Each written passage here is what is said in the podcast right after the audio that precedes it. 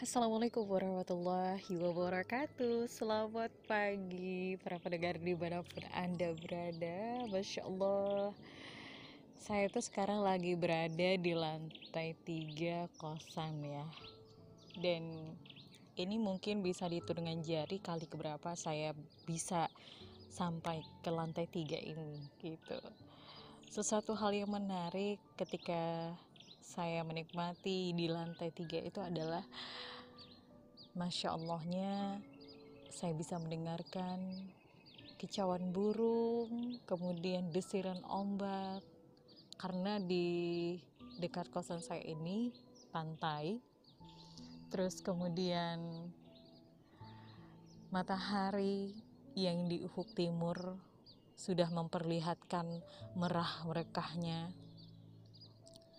dan di samping itu langit yang masih bersih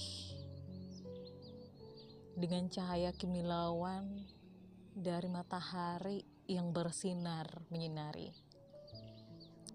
Kemudian dari atas ini saya juga menikmati udara yang lepas banget, yang segar banget. Dan pegunungan serta bukit-bukit yang kelihatan di sini samar-samar namun cukup jelas untuk dinikmati dari kejauhan. Karena tertutup sama embun pagi. Kemudian menara Masjid Al Azhar UNP yang kelihatan dari sini.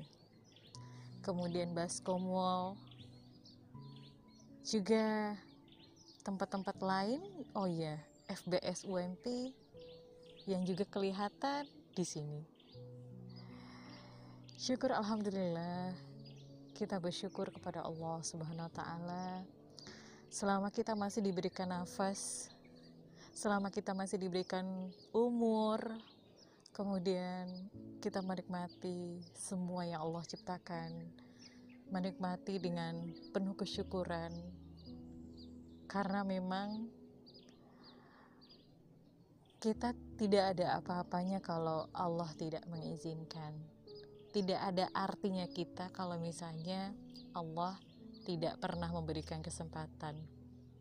Artinya selama hidup dan selama hayat kita ada di kandung badan, maka selama itu pula Allah selalu mengawasi kita. Dan ketika pun kita sudah meninggal nanti, pengawasan Allah tetap saja ada untuk kita.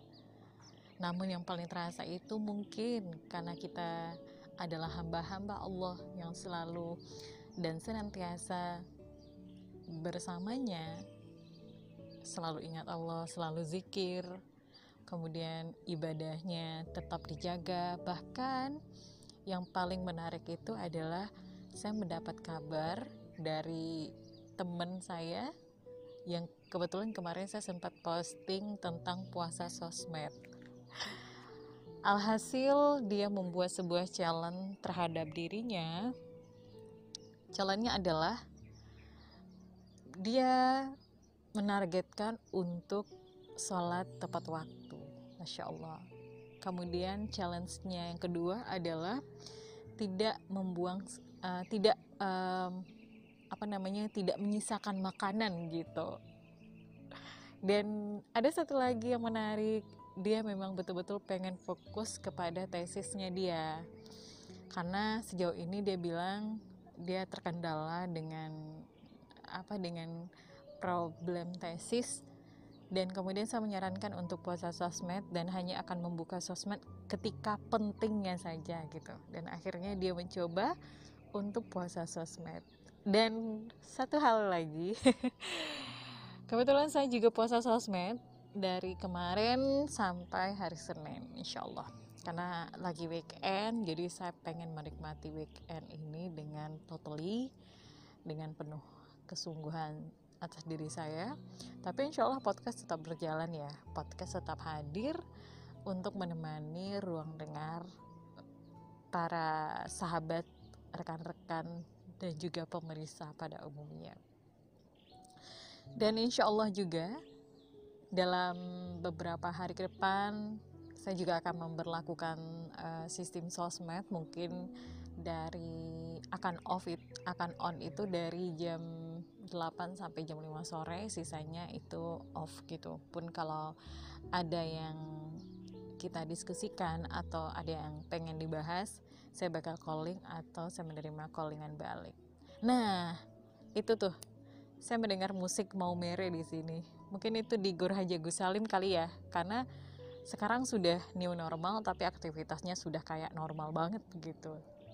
Mungkin di GOR Haji Agus Salim tadi saya pengennya jogging pagi-pagi, cuma saya lupa kalau hari ini bukan jadwalnya jogging, tapi saya nanti senam gitu.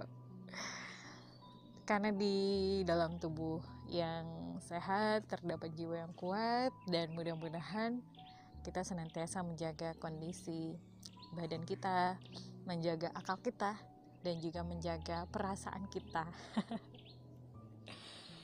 Oke, sahabat pendengar, terima kasih untuk yang setia mendengarkan podcast, dan tidak pernah henti-hentinya saya mengucapkan terima kasih yang sebesar-besarnya. Meskipun kita tidak pernah bersua secara physically, namun insya Allah di batin kita saling mendoakan. Kenapa? Karena saya selalu percaya bahwa di balik doa yang diam-diam dilantunkan itu ada harapan besar yang sudah disematkan. Dan di samping kita diam-diam saling mendoakan itu, ada bulir-bulir keberkahan yang insya Allah nanti akan kita petik bersama-sama. Mungkin di lahir kita berjauhan, namun insya Allah di batin doa-doa kita menyatu. Oke, terima kasih untuk yang senantiasa mendengarkan podcast. Sekali lagi, jangan pernah bosan untuk memberikan kritik dan saran yang insya Allah bisa membuat saya lebih semangat lagi dalam membuat konten-konten podcast ke depan. Ya, terima kasih. Tetap semangat, tetap produktif, dan tetap menjaga nalar. Assalamualaikum warahmatullahi wabarakatuh.